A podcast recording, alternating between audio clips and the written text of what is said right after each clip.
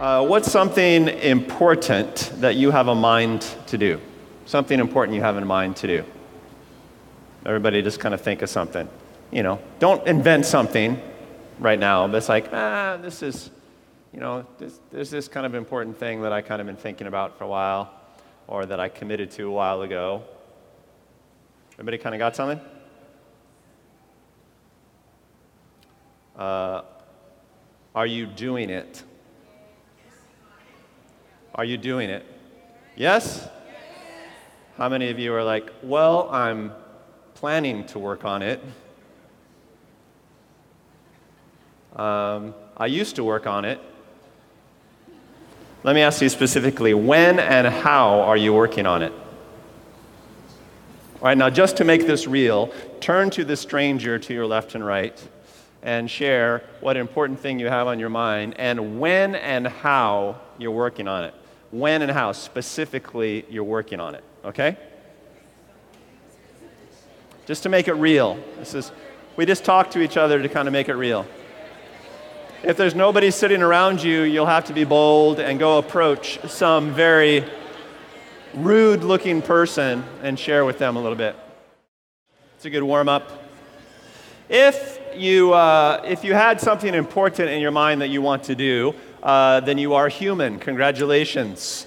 Uh, you want a life that's meaningful, and you know almost everybody has in their mind something important that they want to get around to doing. The trick, of course, is getting around to doing it, and the real trick is coming up with specific ways to implement it in your life to get on with it, in other words. And that, that's always the hard part. And the thing that makes that the hard part is that life pushes back, doesn't it?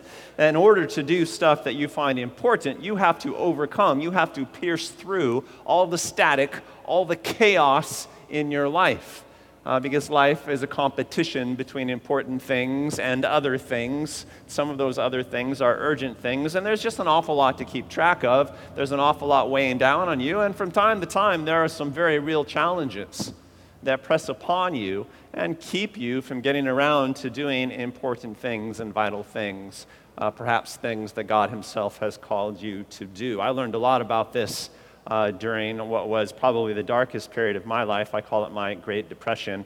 Uh, when I was in my mid 20s, um, I was just, uh, just leveled uh, by, by, you know, like you'd call it clinical depression. I had a lot of very tough circumstances hit me in life, and, um, and just went through a season of tremendous difficulty, and it just wore me down. It just wore me down to the bone, and I found myself uh, very depressed in such a way that I was, you know, like scarcely functional about, about half of the week. Um, but, uh, but I had important things to do. I was trying to write a thesis at the time. I was working on my PhD. That was one of the things I had to do. And I, I have distinct memories of sitting uh, in my little apartment in Chicago and, uh, and thinking to myself, how in the world am I going to pull this off? How in the world am I going to keep going. And so I decided just to be very realistic with myself. It's like, look, I can't be a regular person uh, because I'm feeling so irregular uh, right now. So I'm going to make a deal with myself. I'm going to work on my thesis. I'm going to do my job three hours a day. And here's the deal I'm going to make with myself I'm not going to ever work more than three hours a day, no matter how good I feel. That, that, was, that was my strategy. All I wanted was three quality hours. And I figured that, that I could do that. And I could muscle up to that every day. You know, like if I had to muscle up to eight hours a day, I, I would have accused myself. I would have said, Who are you trying to fool? Saying, You're not going to do that. Three hours you could probably just do on sheer willpower. I've always been a person who had pretty good discipline and pretty good willpower. Uh, so I set about to do that. I made some other deals with myself. It's like I have to make room for, for ministry in my life. Otherwise, you know, why, why should I go on living? I mean, if my life isn't meaningful, if I'm not pursuing godly things, then yeah, I probably should throw myself off the Sears Tower. So, um, how, how am I going to do that? And that was at uh, the time in, in, in our life, uh, Sonia and I started a little small group Bible study in our apartment. We had a weird apartment. It was like one big loft, uh, just huge open. Um, uh, apartment, so we started gathering some young people uh, for a, a, Bible study. Well, what happened during those terribly dark years, and it was uh, several years that I woke up every day um, with just darkness and depression on me. Um, I ended up finishing my thesis like the second fastest person in my whole program on three hours a day, uh, which taught me that it's more important to do something than to do something perfectly. You know, I just had a strategy and I stuck with it and I got done and moved on to, uh, you know, the next uh, postdoc phase and won some fellowships and stuff like that. It turned out amazingly well considering that I was dysfunctional half of, of the week. And that little Bible study that we started, it started with eight or 10 students. It sort of grew to fill our loft apartment, like 40 and 50 people. Eventually, we planted a church out of that group. Of the eight or 10 uh, people, most of us students, uh, that started that Bible study, those eight or 10 people themselves individually went on to plant another five churches uh, in cities uh, around the world now, stretching from uh, New York to Korea um, not bad for a guy who had to ratchet up his ambition just to brush his teeth in the morning. Um, and it just it taught me a life lesson that I've, I've never forgotten, uh, which is the, the smartest thing that you could do is to keep going on what you're called to do. You know, no, matter, no matter how you feel. You know, the, circumstances are always going to be hard, perhaps not as hard as those. But if I can do it, I learned, if I can do it in that time of my life, then I can do it in any time of my life. You know, like chip away, keep grinding. Make hay while the sun shines. You know that country phrase?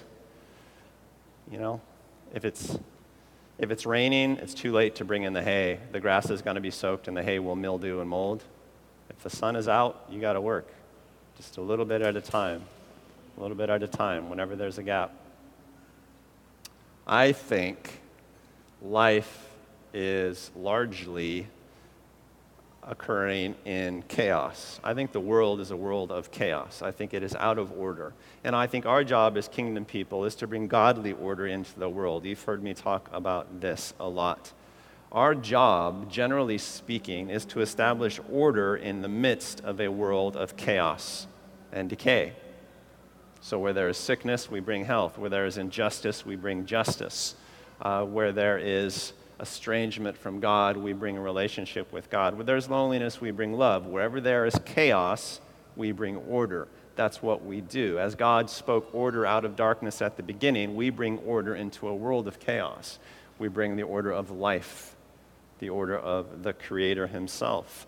All constructive things are hard to do in life. It's always hard to do the good thing that you have in mind to do, but you'll notice that the godly things you have in mind are particularly hard to do uh, because um, we do them in a world, we do them in the midst of life situations, we do them in the midst of a daily hubbub that do not and encourage do not empower or encourage the godly, orderly things that we want to do. If you do nothing in the world, do you A, drift toward order and health, or B, drift toward disorder and decay? B.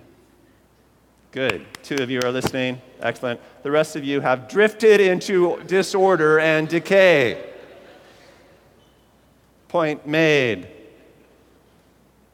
right, the world contends against what we, we want to do. Uh, and the weapons of chaos are, are often, well, they're often intimidating, they're often dark, but they're often subtle. I think the main weapons of chaos are things like vagueness, diffusion, distraction. You know? It's just the subtle things that kind of wear us down on the edges. We have important things on our mind to do. We have a very godly calling on our life, all of us, and many of us know it very, very well because we talk about things like that often at Bluewater Mission. And it's not that we decide not to do the important things that we're called to do, we just surrender in small bits and pieces until we discover that we haven't quite gotten around to doing the godly important thing that we want to do, right? We never really quit, we just don't get around to it. And that's how chaos defeats us 99% of the time.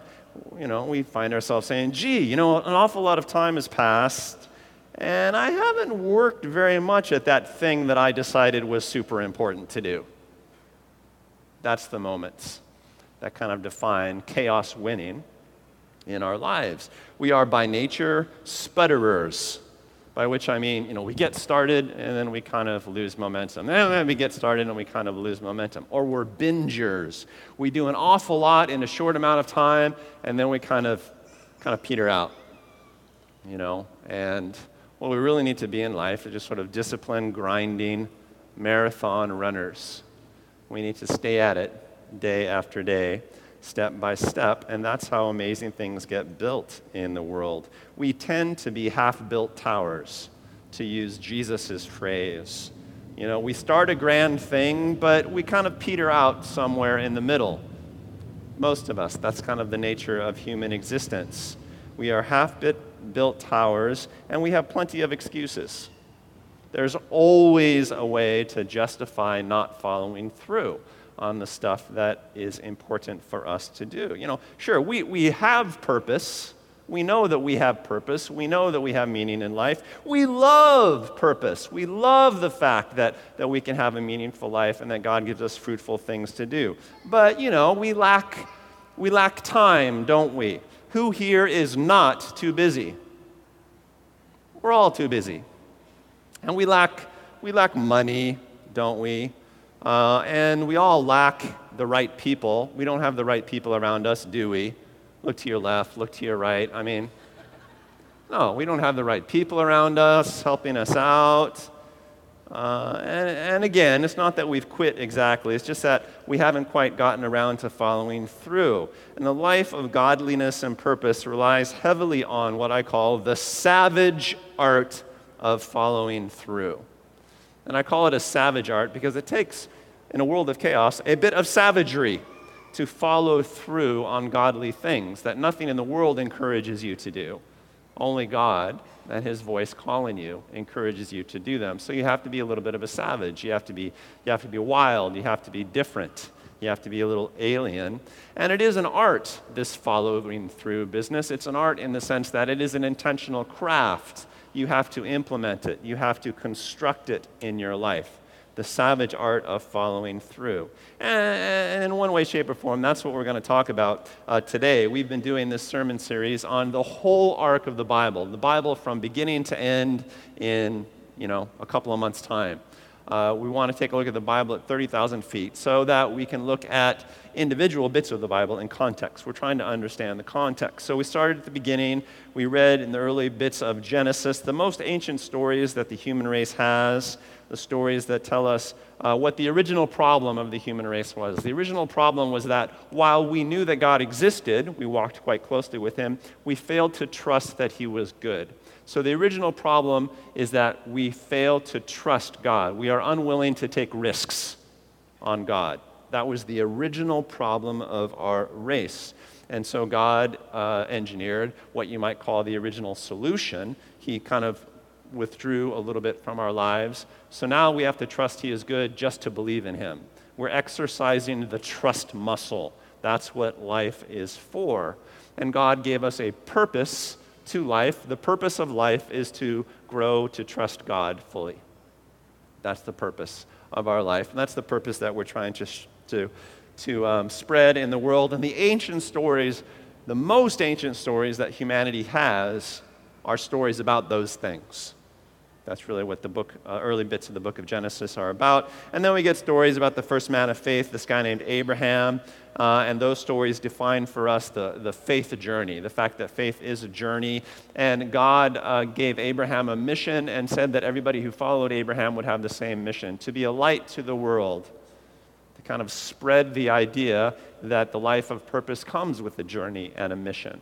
We've all been called to achieve something for God uh, in this world. That's about the second major thing that we learn uh, in the Bible. Then we get the Exodus stories, the foundational books of the Pentateuch, the early books of the Bible. Uh, and, and, they're all about what it takes to get free of the world, like the, the slaves, uh, the Hebrews uh, being freed from Egypt, what it takes to get free and it turns out that it's not just circumstantially free. It's easy to free people from bad circumstances, but it's hard to free them from mentalities. And we get a lot of stories about what it takes to move from a slave mentality to a free mentality. That's very hard, and that would become a theme uh, through the entire uh, Bible. And then we get some bits about once you're free, what does it take to stay free? And that's where we get the law uh, the rules of God, or at least the beginning rules of God. And, and right in the midst of the Bible's explaining of the law and the basic rules of life is the sacrificial system, which is a system that God invented uh, to handle our screw ups. You know, He gives us laws, He gives us rules, and then in the same breath, uh, he gives us a system for managing when we don't keep the rules well. And the sacrificial system was built on grace, this thing called grace, which is a theme that would be developed slowly through the rest of Scripture as well. We get the histories of God's people moving into the promised land and all it took for them to live there. And in a nutshell, what it takes to live in promise is fighting spirit. That God uh, doesn't do things for us simply in the world, He partners with us to get things done in the world most of the time. And to partner with God in this world requires a fighting spirit, a violent spirit. And there are tons of stories about that trust is always required. When you're fighting life and death battles, trust is an issue. Courage is an issue. Courage is another word uh, for trust. We talked about the prophetic books of the Bible, which make a big chunk of the Old Testament. The prophetic books give us this message We walk with a God who speaks to us. He is distant in order to exercise our trust muscle, but He does still speak to us. Here's the catch He speaks to us in a way that requires us to exercise faith to hear. You know, it can be a little bit subtle, it can be a little bit symbolic, which makes sense if you understand that God is speaking to us in a way that is supposed to provoke faith as much as it is to convey information. And I just love that bit of the Bible, the prophetic books. Uh, uh, and then we see the people of God mature a little bit over the centuries, and eventually they develop their own practices, their own best practices. They get the hang of this life of faith, and they start developing techniques to help them on the life of faith. The, uh, for one thing, they develop techniques for learning to learn, and that's really where the book of Proverbs come come from. When they learn something, they crystallize it down into like one sentence or two sentence lessons that can be easily handed down to their children through the generation. That's the book of Proverbs. It's the people of God learning to learn. Life with God is always about learning new things and new lessons. It's never static. That's one thing the Bible teaches us. We get the book of Psalms, which is basically a collection of songs it's, it's, it's a practice that the people of God discovered was, was really helpful to sing together. Why? Well, to make sure that our hearts stay in it. Music and other artful things are such powerful expressions of the heart. Get your heart in it. The Bible is a layered book and the book of Job, which we took a look at last week, is a powerful presentation of, of, the problem of why good people suffer in the world. It turns out in the world that your suffering might multiply because you're a righteous person. It's not simple. God is not some gumball machine where you put in righteousness and he dispenses blessings. It's a little more complicated than that. Good people do suffer, and Job suffered rather famously. Uh, we went through it last week. I think it's a beautiful book. Uh, and it tells us that while suffering might destroy many things in your life, suffering can never destroy your purpose. Suffering can never destroy your calling, your meaning. It always goes back to that in the Bible stories. And today we're going to take a look at the very last bit of the Old Testament, uh, which is stories having to do, or prophecies having to do, with the return from exile uh, this is what happened to the children of Israel. they lived in the promised land for a number of centuries, but they never, they never got it right. And as the years went by, they drifted more and more. One particular thing they did is that they didn't take care of the poor among them, they didn't really establish justice in their nation, which really broke God's heart. Another thing they didn't do is that they never kept the Sabbath. They were always so worried about material things that they never allowed themselves to take a day off. They built a culture which was overly busy.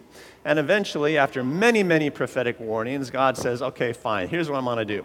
I'm going to send a couple big muscular nations into the area, and they're going to conquer you, and they're going to carry you off into captivity. You're going to lose your promised land because that's what you do. If you drift and don't follow through, eventually you lose your promise.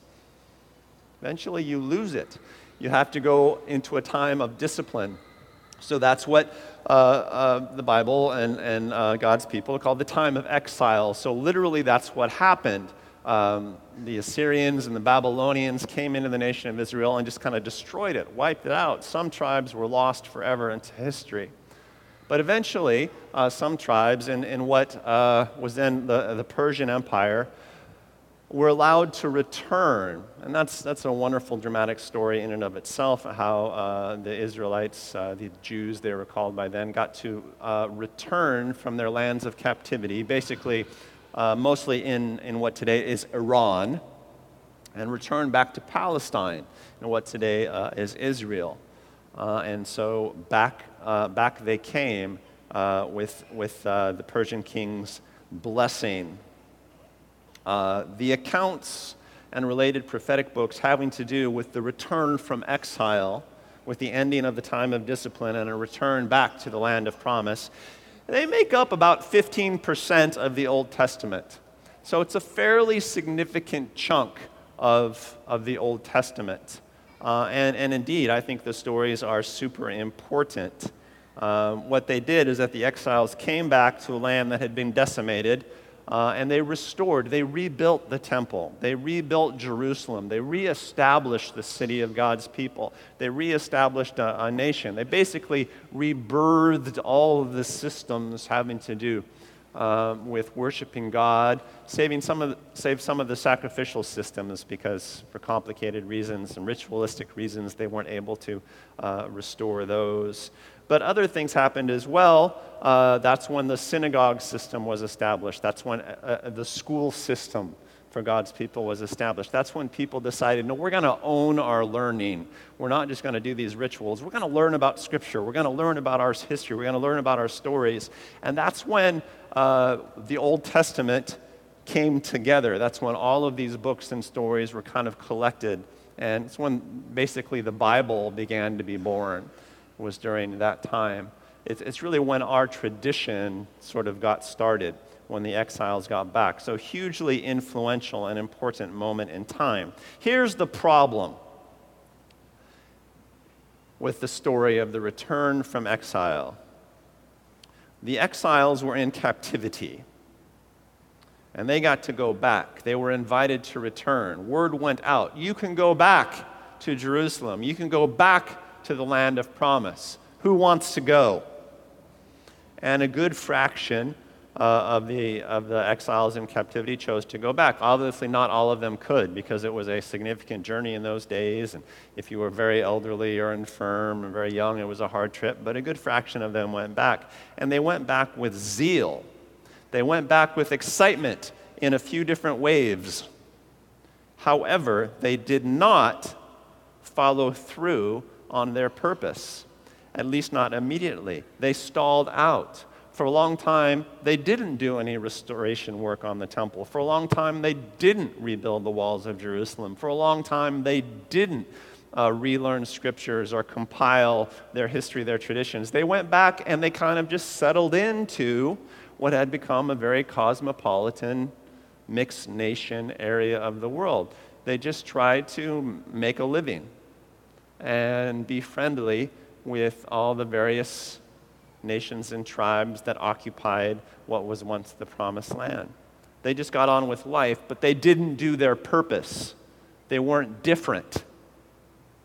And they weren't being an influence to the people around them. Why did they go back in the first place? Well, I mean, it's exciting you know, maybe patriotism figured in. There's the rush of having a mission. We're going to go back and restore the purposes of the people of God. It sounds good uh, in the sales office, you know? And then they got on the road and it was a long journey. And then they got back and they're living in tents. And what's the first order of business? To be missionaries? No, it seems like the first order of business should be to, to build sensible houses, you know, with, a, with, with nice watering systems. And, you know, we got to get the economy going. And how are we going to raise our kids? And what schools are they going to go to? And, you know, that's what happened. And they kind of forgot the mission because life on its own is hard enough. Chaos took them. That's what happens. And in my opinion, this is where the story gets really postmodern in the sense that for the first time, the people of God were coming into a place of multicultural environment. You know, it wasn't like uh, when they first took the promised land where they just swept the decks clear and invented a nation from scratch on a blank canvas. It was like, no, we live in a world of competing ideas and customs and and, and morals. How do we build a life of difference in the midst of all of that? And that's something that everybody here can relate to, I think. Uh, there's a lot of rich details, a lot of storytelling about what happened during these return from exile years. But here's what it's really about. Here's what this chunk of the Bible is about, in my opinion it's about how to establish a godly mission in the midst of the pressures of life. Life always happens in the midst of a ton of other things. Purpose only happens in the midst of a lot of other things. We only bring order out of chaos, and that is the most essential skill of the person of God. To bring order and purpose out of the chaos of life. That is the most essential skill for the person of purpose and mission. And that's really what these books are about. You know, how do you achieve purpose while making a living? These guys had serious real estate issues. It was hard to live in this place. You know, they had to build homes and build homes with what and how do they get things financed? And does anybody who lives on Oahu have any real estate issues? They can relate? You know, but it was like that for them, except times 10. Uh, how to fit in with the folks around you. Because, you know, you came back and said, We're returning from exile. Who are you? We don't even know who you are. This is not your land, this is our land. What, what's going on? You want to influence us to follow the one true God? What about our gods? What about our choices? What about our opinions? And there's a pressure to kind of get along with the people around you. How do you be different in the midst of, of all of that? They had huge dating issues. There's a huge issue about, like, you know, we've come from afar and, you know, we didn't, we didn't bring a lot of, of eligible women with us, so maybe we should, you know, start dating around uh, from these other nations, these other tribes. There was some intermarriage, and that led to trouble because you have these interfaith marriages, and they almost always descend to the least common denominator of faith. You know, that was a big problem. There's all this political intrigue because uh, the political leaders uh, in the land around them did not appreciate them coming in and trying to establish a different sort of community. It was an immigrant saga. I don't know. You read anything about immigration in the papers recently and any issues having to do with that? Well, this was that, but times 10. Um, then there was military threats as the political leaders around the returning Jews were like, you know what, we're just going to kill you. Because I remember stories that my grandfather told about how you Jews used to attack us back in the day. You know, it's like, hey, we remember this thing called the Crusades. You know, it might have happened centuries ago, but we don't trust you, people of faith. Um, so we're just going to kill you. We're going to assassinate you. And you, you could spend your whole life dealing with life issues. You know, just trying, trying to deal with life and trying to, trying to find a little me time, you know. And the question is how do you take a people who face a lot of legitimate life complications and turn them into a mission force? And that's kind of really what we do every Sunday, isn't it? Uh, some great uh, summary verses that are in your program. Uh, the first one comes from the book of Haggai. Haggai. Anybody pregnant? I was trying to sell these prophetic names because it'd be so cool to have a little kid in the church named Haggai. Think of the nicknames. Well, Haggai was uh, it's one of the prophetic books uh, written uh, during this period of the return from exile. And God raised up this prophet named Haggai. We actually don't know very much about him, um, but he was recognized as a prophet. And, and, and this was sort of God's prophetic voice to the people in that day. In the second year of King Darius, on the first day of the sixth month, the word of the Lord came through the prophet Haggai to Zerubbabel, son of Shealtiel, uh, the governor of Judah. Zerubbabel was sort of, you think of him as the heir to the old Jewish kings. You know, so he was kind of set up. He was the guy that was supposed to provide leadership and be in charge. He was the symbol of days of past glory. But Zerubbabel had gotten kind of stalled out. He had returned from exile, but he was like, Yeah, I don't know. There's so many people to please. I just don't know what to do. And the word of Haggai came to him uh, and to Joshua, son of Jozadak, the high priest. This is what the Lord Almighty says These people say, The time has not yet come to rebuild the Lord's house.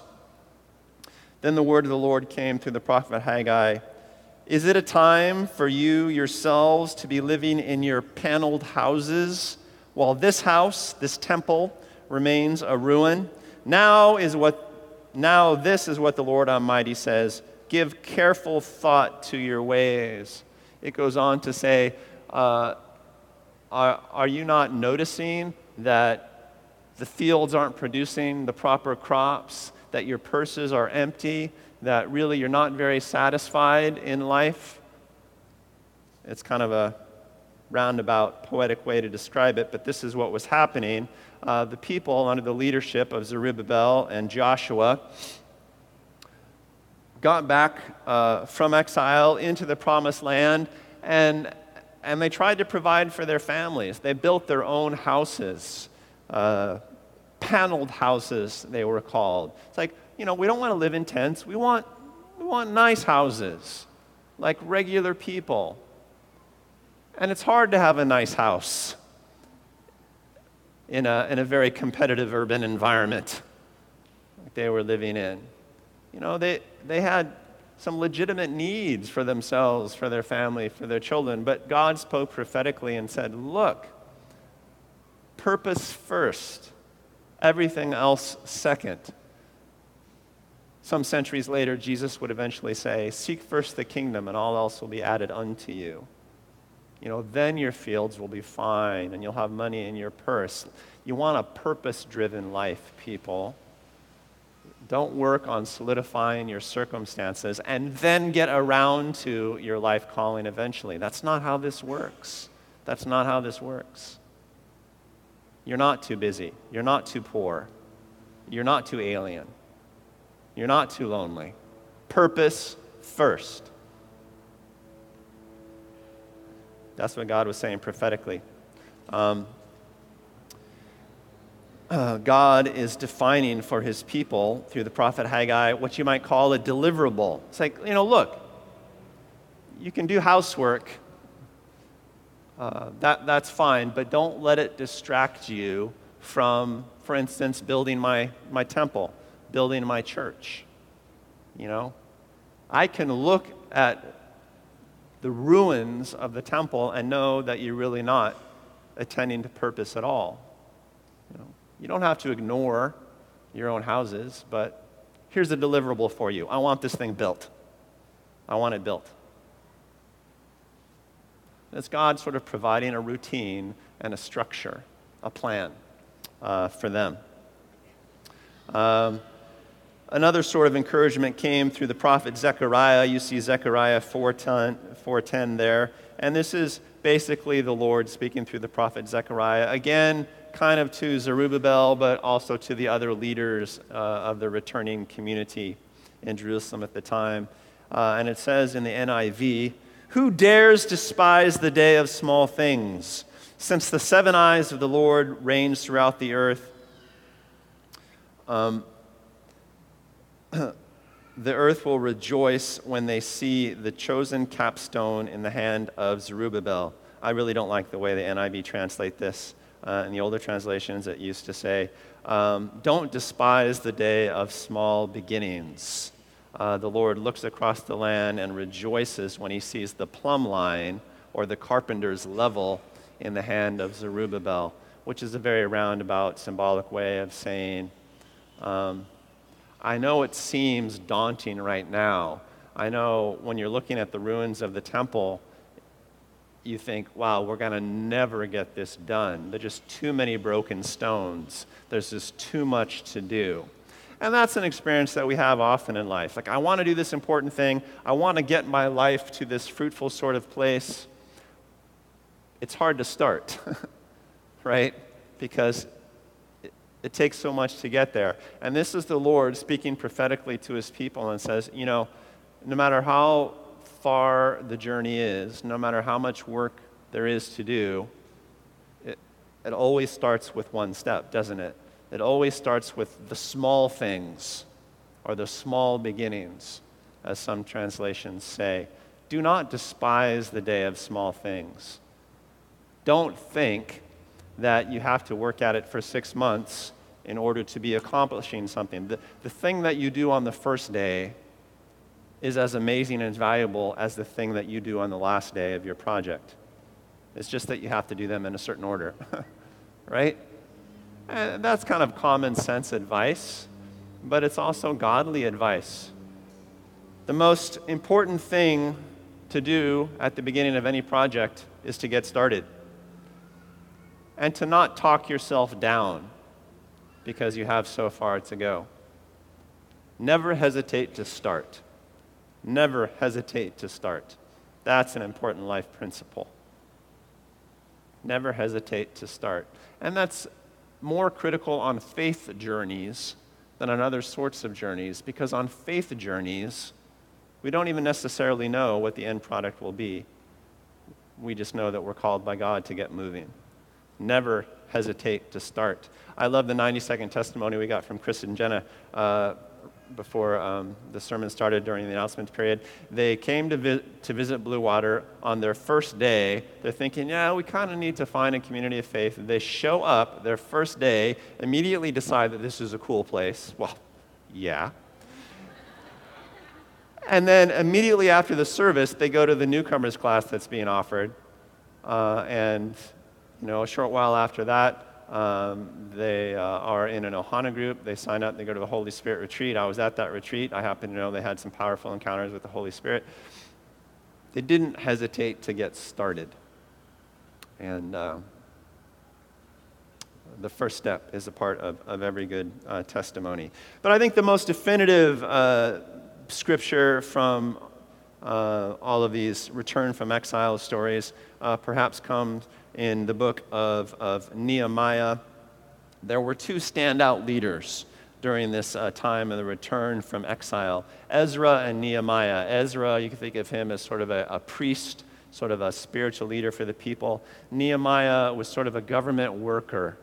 Uh, in Persia. And he came back and he was really good at bringing order and strategy uh, to the exiles. They were two leaders. We get their personal stories, one in the book of Ezra, the other in the book of Nehemiah. That's really easy to figure out. Uh, they were two leaders struggling to get their people to move forward in their calling, not just to survive in a troubled and busy land, but to actually get on with their purpose. And we read of their lack of support. There was a lot of intrigue among the Jews themselves people argued about what was important and what they should be doing first.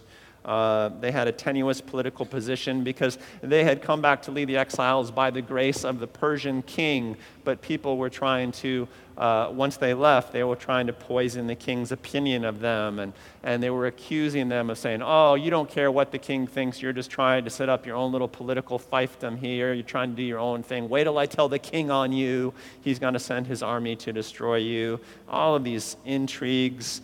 There was temptation to make friends uh, with the uh, leaders from the other nations around.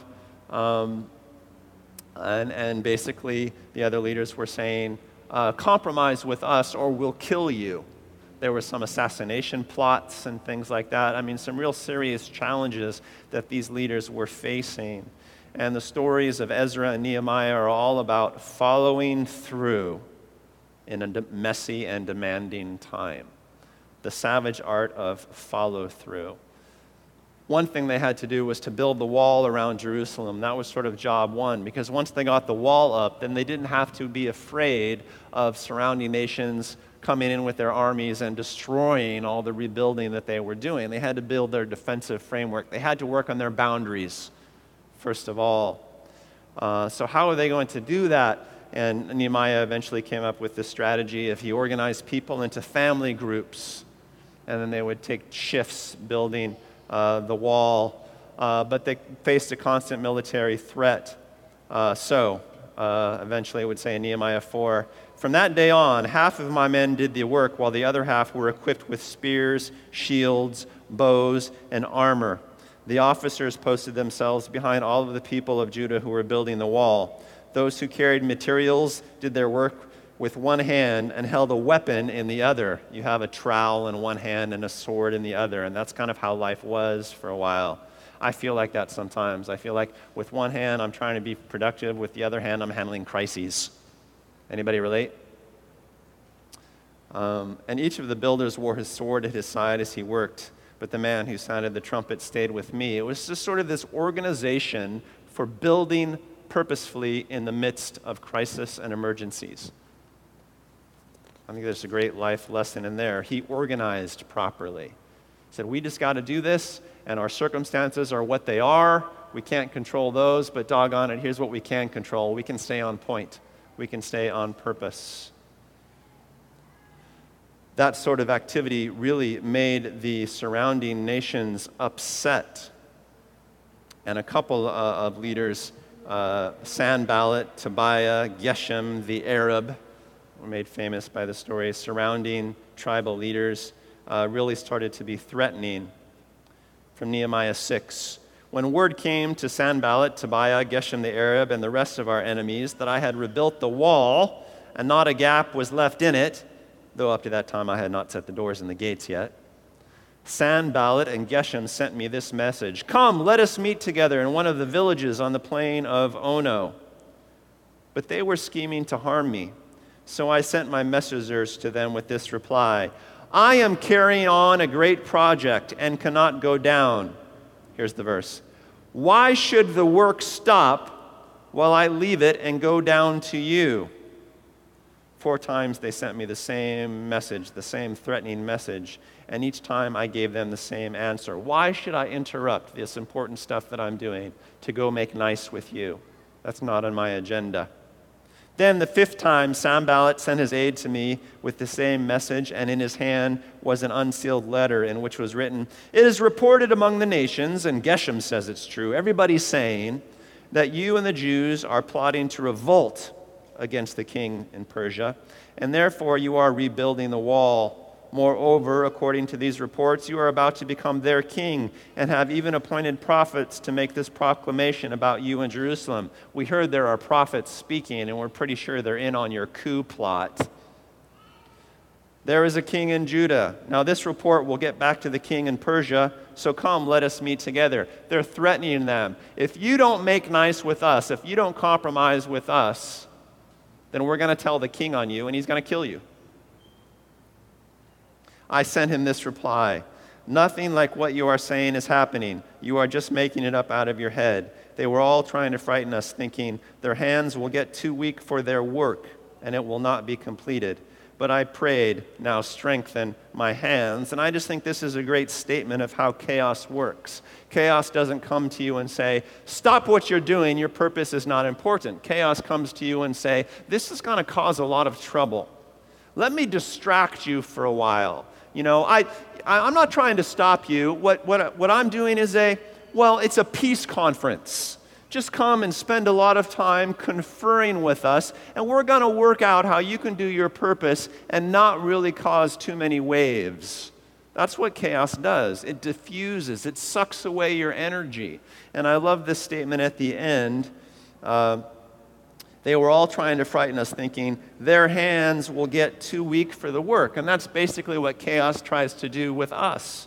It's what chaos is trying to do with you. You have important work to do. I'm not going to dissuade you from doing your work. I'm just going to leave you no energy to do your work. You know, you just you're going to run out of time. You're going to run out of out of blood sugar. Things are going to be too busy a car horn is going to go off while you're talking about chaos and distract everybody so they're not listening to you. This is how chaos works, people. Uh, it is, I promise you. I know that's not my, my car because my car is too old to have an alarm. One of the ways in which I stay on purpose in life. Sometimes the universe just hands you a metaphor.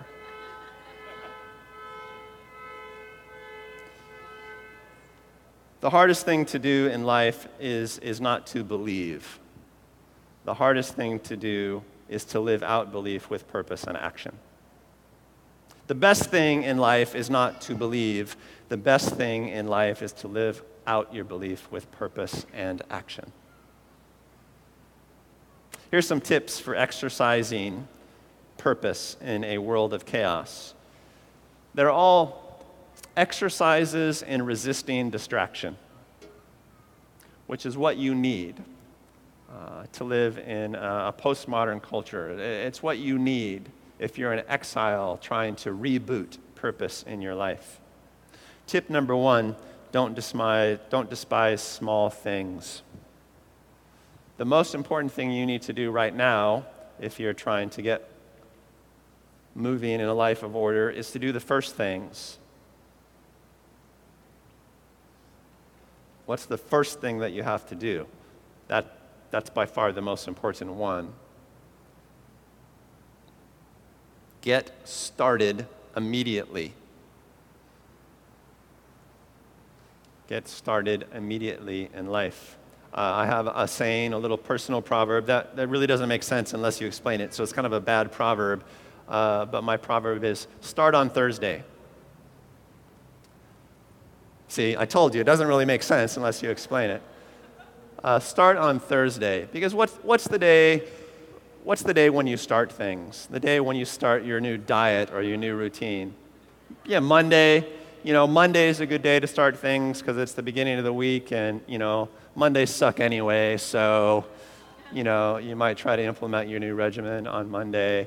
Uh, so Mondays are pretty good to start uh, a day of the week to start something. Or if it's not Monday, then Wednesday is good. You know, Wednesday we call it hump day. It's sort of that dividing uh, point in the week where you've kind of taken care of your urgent ch- chores and you now kind of have some space in the middle. Uh, you know, it's good to have meetings on Wednesdays and stuff like that. So Wednesday is a pretty good day to start. Or, you know, it's nice to start on the weekend where things are slowing down. Uh, you don't have to get up early in the morning. So Friday, Saturday would be good. Sunday is officially the first day of the week. So that's not a bad day to start. You know what day sucks to start on? Thursday. There's no reason to start anything on Thursday. You could make an argument for Tuesday, but somehow Thursday sounds better in the proverb. Um, so always start on Thursday is my way of saying just start. Just start now.